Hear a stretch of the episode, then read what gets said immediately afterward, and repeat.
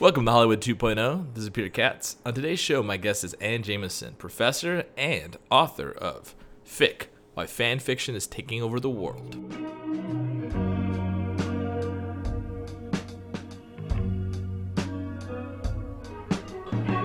The other day, there was a really good article, I thought, in a magazine called The Tablet, which is a magazine of Jewish culture.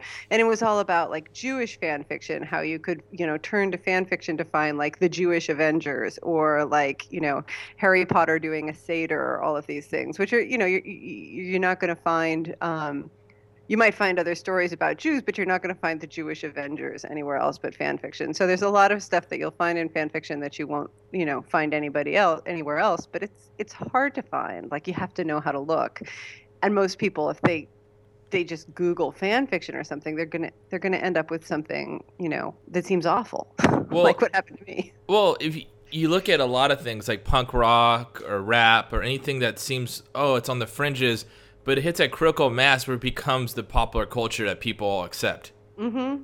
And I think that fan fiction has a potential to be that, because it's interesting that, yeah, there's a talk show host who goes, oh, it's fan fiction. And then there's furries. There's always a look at that outsider. But eventually, if somebody who's, like, you know, in high school writes some fan fiction that's brilliantly written, that might be on the next, like, talk show being interviewed just like a regular author would be. Because right now, really, what is the definition of an author and a self-published author is starting to blur. Yeah, and that happens also as you have a site like Wattpad, which is this enormous site that has 40 million registered users, and it's global, and there's it mixes fan fiction and original fiction. People publish both on it, sort of side by side, but it's huge in places like the Philippines, right? It is one of, I think it's one of the top three apps in the Philippines, of all these people writing directly onto their phones and, like, reading on their phones. And there are television shows being produced off of Wattpad, directly off of Wattpad in the Philippines. They're probably not fan fiction, but maybe some of them are fan fiction. And so I think you're right. Like, that line is getting blurred, especially, you know, because people see that, you know, a lot of the Hollywood movies that are being made, well, they always have a source, right? Like, I mean, Joss Whedon didn't come up with the Avengers himself, you know? I mean, that's normal. Nobody says to a director, why don't you write your own screenplay? But everybody's perfectly happy to think of a director as an artist. And so I think that there's a confusion in writing that the writer is supposed to do all of the things all of the time in a way that there's not in other art forms. So, like, nobody goes to musicians starting out and saying, like, why aren't you writing all your own music? Why do you keep playing other people's music? Like, that's weird. You know, of course you're doing covers. Like, what else are you going to do? Well, like, Wattpad, is it growing the community or just servicing a community that just needs it? It's growing a really different community. I mean, from what I can see, the people using Wattpad most actively are, you know, extremely young and aren't necessarily coming out of geekdom in the way that, you know, other fan fiction communities have. It tends to be much more also like boy bands, celebrity based, but also like a lot of Korean pop music based fandom.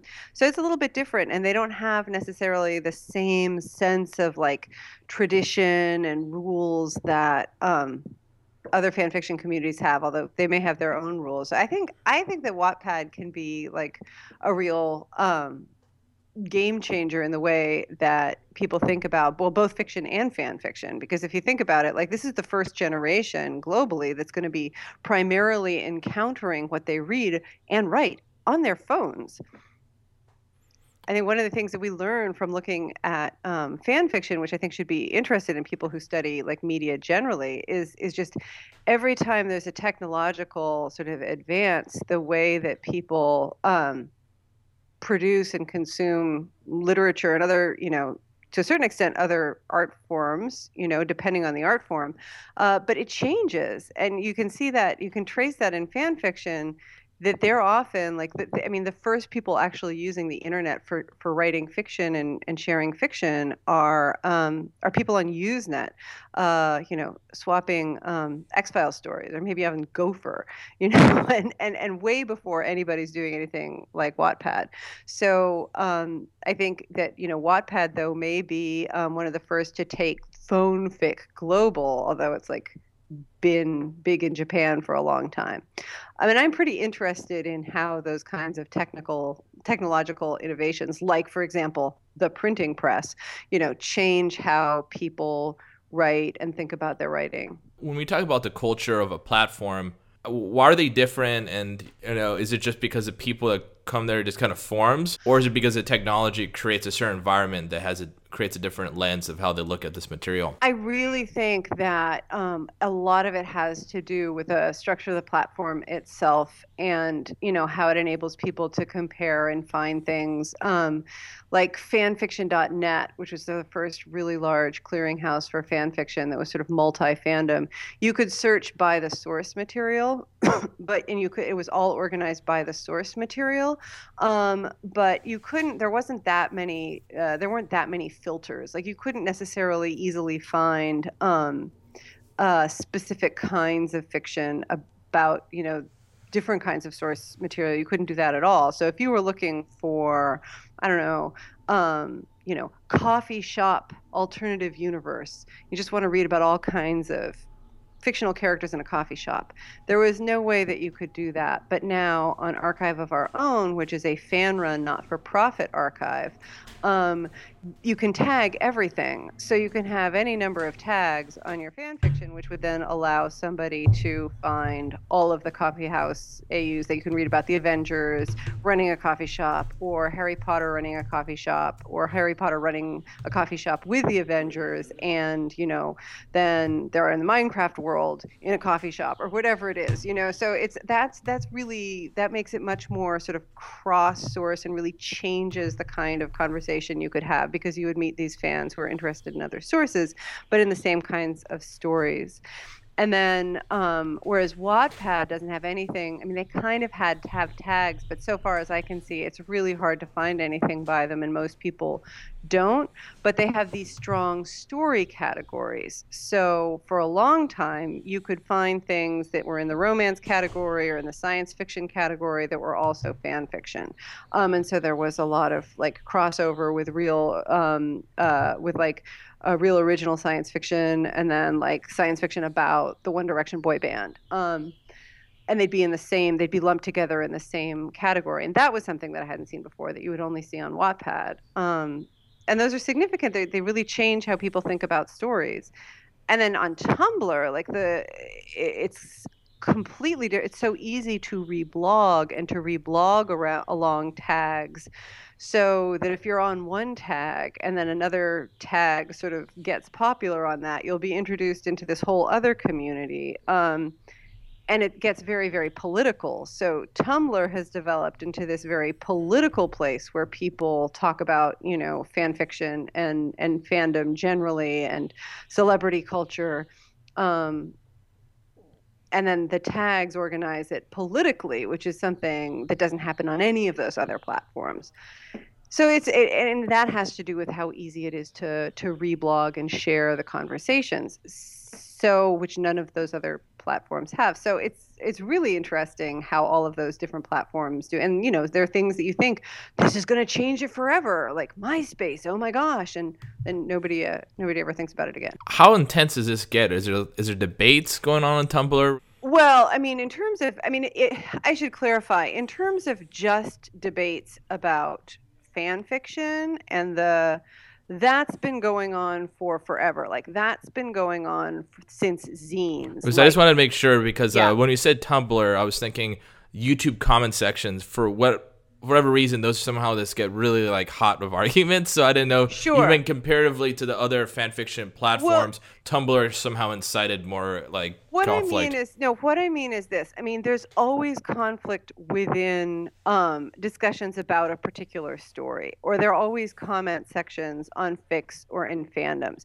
but they tend to be kind of isolated in in that fandom. So if you're having like a large discussion, say 10 years ago or even 5 years ago, about, you know, Harry Potter and who Harry should end up with, like Draco or Hermione, and you could have an enormous, huge, passionate discussion about that that gets into gay rights and gets into feminism and gets into all of these political issues. But the people that are having it about Harry Potter. What happens on Tumblr is you could have that same discussion, but it's tagged like, I don't know, gay rights and feminism. And so then all of the people who are having discussions about real world issues without reference to Harry Potter, well, then they could also see that post and weigh in, or say, why are you talking about fictional characters when we're trying to save people from, you know, death? And so the conversations proliferate like outside of not just individual source fandoms, like not just, you can go between Harry Potter and Supernatural on Tumblr, but you can also, because of the subject tags, much more quickly get beyond the fandom conversation.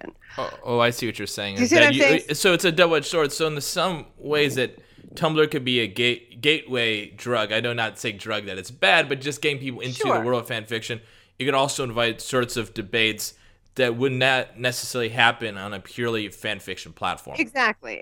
Or it can intensify those debates, and the rhetoric on Tumblr is, you know, extremely charged. So, you know, you get somebody saying, they might say something like, oh, well, I'm just going to come out as a fan fiction writer.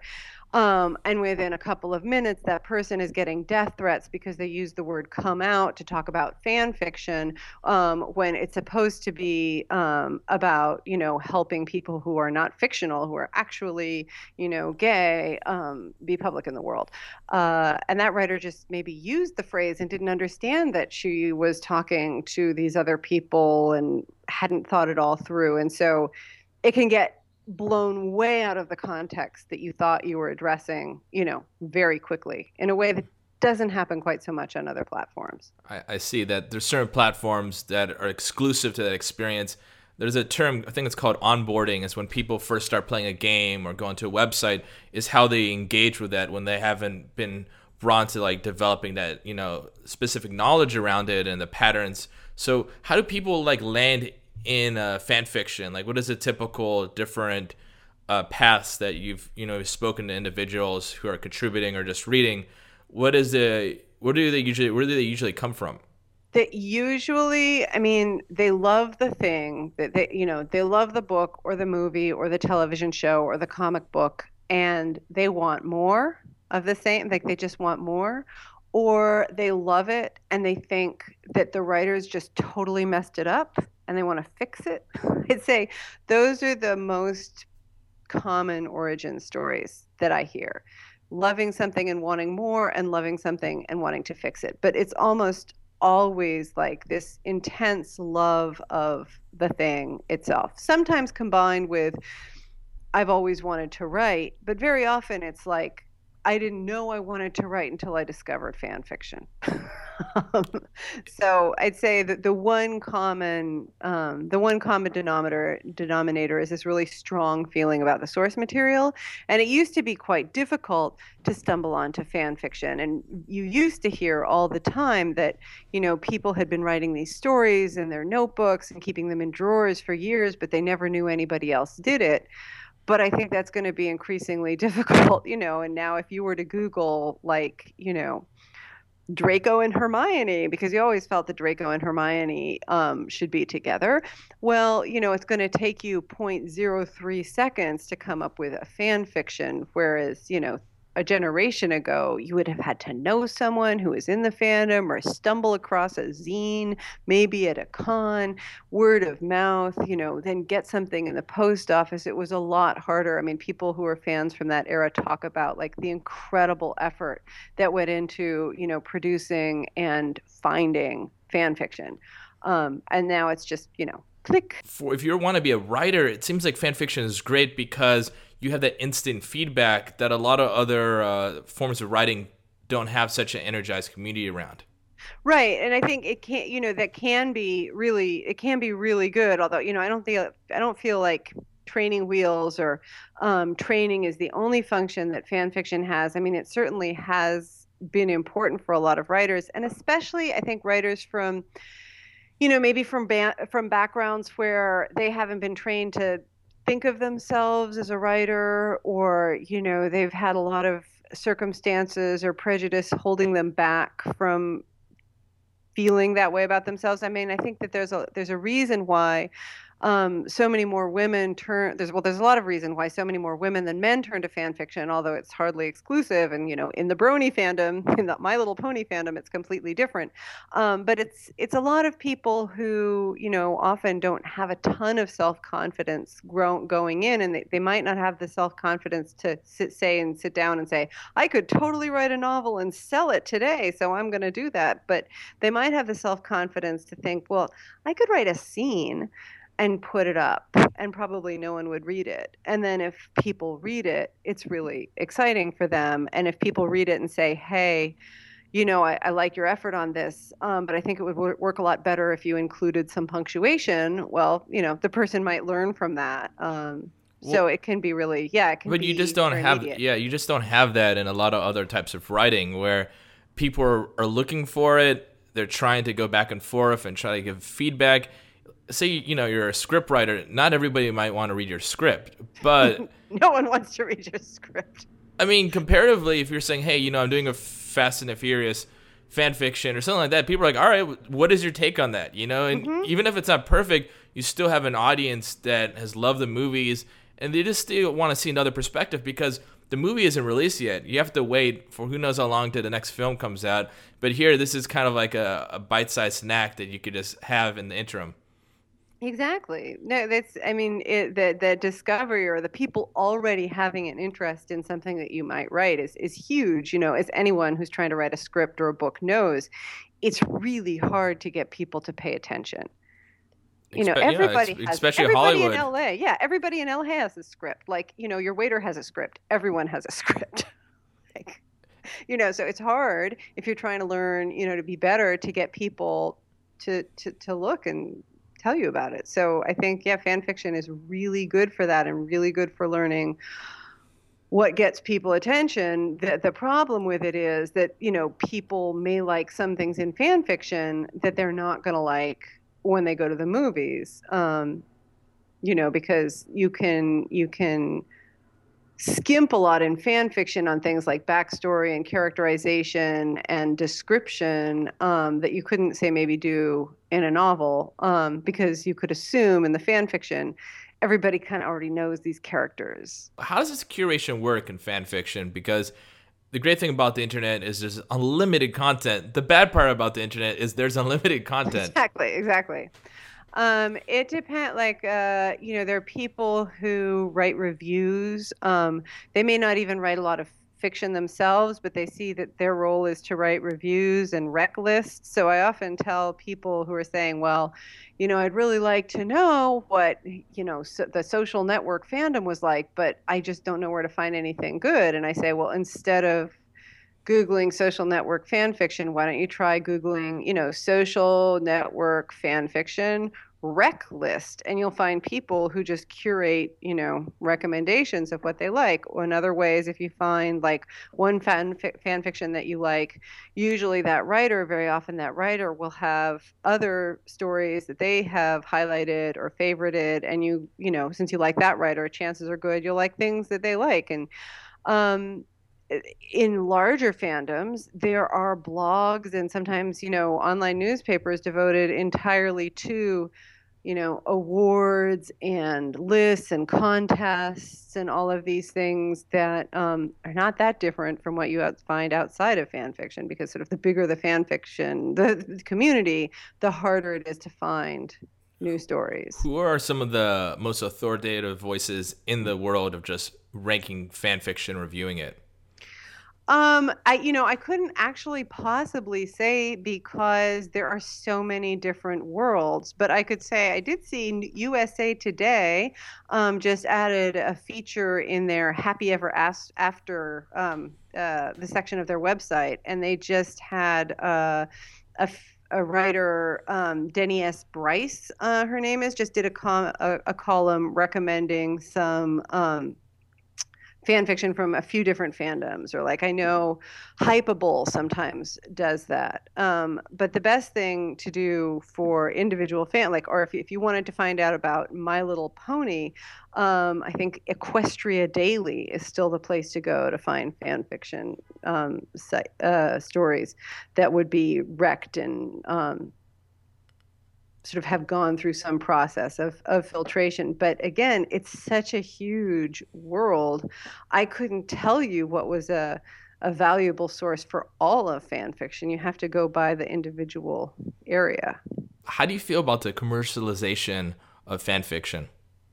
My take on that is that it is probably not the best thing for the fan fiction communities having the effect and the community that we were describing earlier, where, you know, it can be nurturing and writers can get a lot of support, because a lot of that support was sort of predicated on the idea that nobody could make any money, so nobody's time was gonna be sort of taken and exploited. Now, I think still the numbers of people who are earning money from fan fiction are so small that it's unlikely that that's going to change anytime soon. But that's something that I worry about, that as profit is introduced, the gift economy may suffer, although it's not happened as intensely as people feared. On the other hand, I think that the possibility of earning money from fan fiction has always been there if the fan fiction sort of morphs out of fan fiction and seems more contained. You know, sometimes characters start as a version of one character, and then as the writer keeps writing them, they sort of turn into something else. There's a lot of instances of people realizing that happened with their story and taking it down and rewriting it. Many, many, many, many of those. But what's happened now with people just taking their whole stories down and publishing them, I mean, at the very least, it's created some opportunities for women writers, and I'm for that. So I feel like it's good for individual women writers. It might be good for the people in fan fiction hoping to become professional writers. But I don't know that it's good in the long term for the fan fiction community, and that is why I always donate to Archive of Our Own every month, which is the nonprofit fan-organized archive. Now you look at like Kindle Worlds, and it kind of reminds me of taking that open source storytelling, which is fan fiction, where everyone could draw from, and then figuring out how to strategically align that with their platforms and different ways that they monetize content. So it's interesting that there's money to be made from that, and there's potential artists that come through it, but also it seems a completely different incentives than was really built these networks initially. Yeah, I don't know any fan fiction writers that are interested in Kindle Worlds. I think in very large part, it's like, you know, they want to allow you to tell stories about some things and not other things. They want to say what kind of story you can and can't write. And while that makes perfect sense for people who are looking for licensing opportunities, Kindle Worlds is kind of a bad licensing agreement. Like, if you were a writer interested in licensing, I would say there's much better deals than what they're offering the Kindle Worlds. Whereas a lot of people who want to write fan fiction, I mean, the point is, like, you can do anything, right? Anything goes.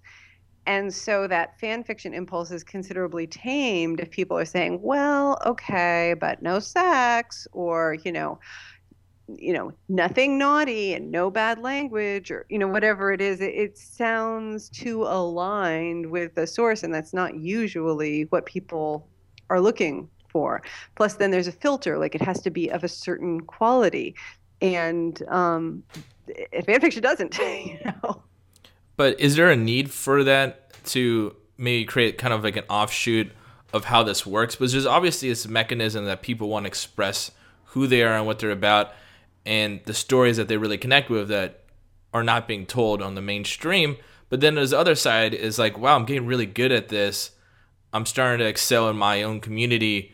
I want to see if there's a feeder network, which is kind of what Kindle Worlds is, because it's very hard to take your work to a literary agent unless you've really proven yourself. So it's almost like a way to be somehow vetted in a way that's this hybrid between the professional world and then the more of the pure, like, driven by, you know, love of the genre or like the IP. If that's going to happen, I don't see it happening through Amazon. I just don't see that happening through them. I mean, the most interesting thing I've heard from Kindle Worlds is a woman, and I'm going to forget this series, who ended up writing for her own series because she was kicked off the series that she originally was writing for. It was Vampire Diaries, I think. Yeah, Vampire Diaries, that's right. Anyway, so I thought that was pretty interesting and pretty funny. But I think I think I would recommend probably Wattpad for that, because what publishers and agents want to see is, right now anyway, is read counts. They want to see clicks. Like, that's how you prove yourself. But there's, on the other hand, they also kind of want to see some basic competence. And on some of those platforms, what you find is actually, it's not just the writers who don't care about punctuation and spelling. It's the readers too. Like, they just don't care. They're teenagers. They're like, go to hell. We don't want you to correct us. Like, go find some other thing to read if you don't like this. But people who are successful on those platforms who are also getting lots of reads and are able to do some like rudimentary like spelling, I think those are the people that are going to end up getting contracts going forward. So it's a lot of ways these old traditional legacy businesses that are in the part of the media are looking to these new platforms as a way to discover what talent has such a engaged audience. Absolutely. I mean, I would like it to be that they're looking for talent. There was a big story in Vanity Fair that made it look like some of them were talented, that they were looking for. I mean, talking behind the scenes with a number of people in publishing and agenting, before that article came out, what I had heard from most people is that they are not looking for talent. They are looking for total numbers. They are looking for a sure thing. Like, that was the case with 50 Shades. 50 Shades of Grey could never have gotten in the door at an agent, you know, without the numbers that were attached to it. It wasn't a novel. It didn't have the structure. It didn't have, you know, many, many things that we would need from a novel. To get agented, but it didn't need any of that because it had readers. And so once that sort of changed the paradigm, you've seen a number of other books that have been tried. They've been tried, you know, people are trying to sell them as the next 50 Shades. They're not in terms of numbers, but you don't have to be the next 50 Shades to make some money. And there have been a lot of authors that have come out of fan fiction that have made some money for publishers, and they just haven't, you know, they haven't been hyped. But you've also seen these numbers associated with other types of creators on YouTube or Vine, you know, even sure. Twitter. I interviewed this woman, Alina Smith, who sold a book based on her Twitter account. So it's almost like these gatekeepers are like not nearly fitting the same roles they used to. Yeah, no, they're not. They're looking at numbers. They can't really use their gut like they used to because the gut is irrelevant. Now it's all about looking at analytics. Well, I don't know that it's totally irrelevant. I mean, I think you talk to people, especially none of this would really hold true on the literary side of things, right? But the literary side of things is not where people are making money. But I think when you see, you're going to see a hybrid. You're just going to see more paths, more different kinds of paths towards publication or towards getting your movie made. But I don't think that gut by a proven agent is going to go away anytime soon. But maybe the gatekeeper is not as diverse of a background or like race, ethnicity, orientation that there used to be this type. I mean, maybe that's oversimplification of it. It's not. But maybe then I'll continue with this, is that maybe the idea is that someone wants to see a talking orange or somebody wants to see a Twitter account by a tree or something completely that no one's thinking of, or a narrative that's all based on a character that's underrepresented, someone who's transgender or whatever it is, that these gatekeepers have their gut of what they think, but they have that limited worldview. But if you create something that really sparks, it's very hard. It's really hard to deny it if it just has that traction. You know, you just look at the numbers and people realize that whatever you're doing is really, you know, has a strong following. And back in the day, there was no way to really measure that as much. I think absolutely. I think you're absolutely right. And that diversity of opinion and outlook is going to be one of the big contributions of fan fiction, but as you say, not just fan fiction. And like you see, I mean, I'm really interested in this Black Girl Nerds podcast, for example, because when I first started looking at fan culture and fan fiction, like I knew there were Black Girl Nerds because like I grew up with some of them, and like I would run into them at cons and I'd be like, oh, look, you know, you're wearing a superhero outfit, like, you know, let's talk. But when I was looking online in fandom, like they weren't necessarily identifying themselves by race, and not like they should have to, but it just made it harder to find that perspective when I was actively looking for it. And this site, Black Girl Nerds, you know, the woman, Jamie Brodnax, who runs it, she was having, you know, she had the same experience. She's like, hey, I know we're here, but where are we? So she just started this site, and it's getting more and more traction. She's like smart, funny perspective on pop culture that's, you know, primarily but not exclusively African American, and it's just great. It's super smart. But if you look around at like who are the top reviewers and media commentators at like the old world brick and mortar institutions, let me tell you, they're not Black Girl Nerds, you know? And so I love that. I want more of that. Thanks for listening to another episode of Hollywood 2.0. Make sure to get a copy of FIC, Why Fan Fiction is Taking Over the World. And you can follow me on Twitter at PeterKatz1. And this lovely track on this podcast is from Conan Moccasin, and I'm going to butcher the name. It's called It's Twade, My Dear.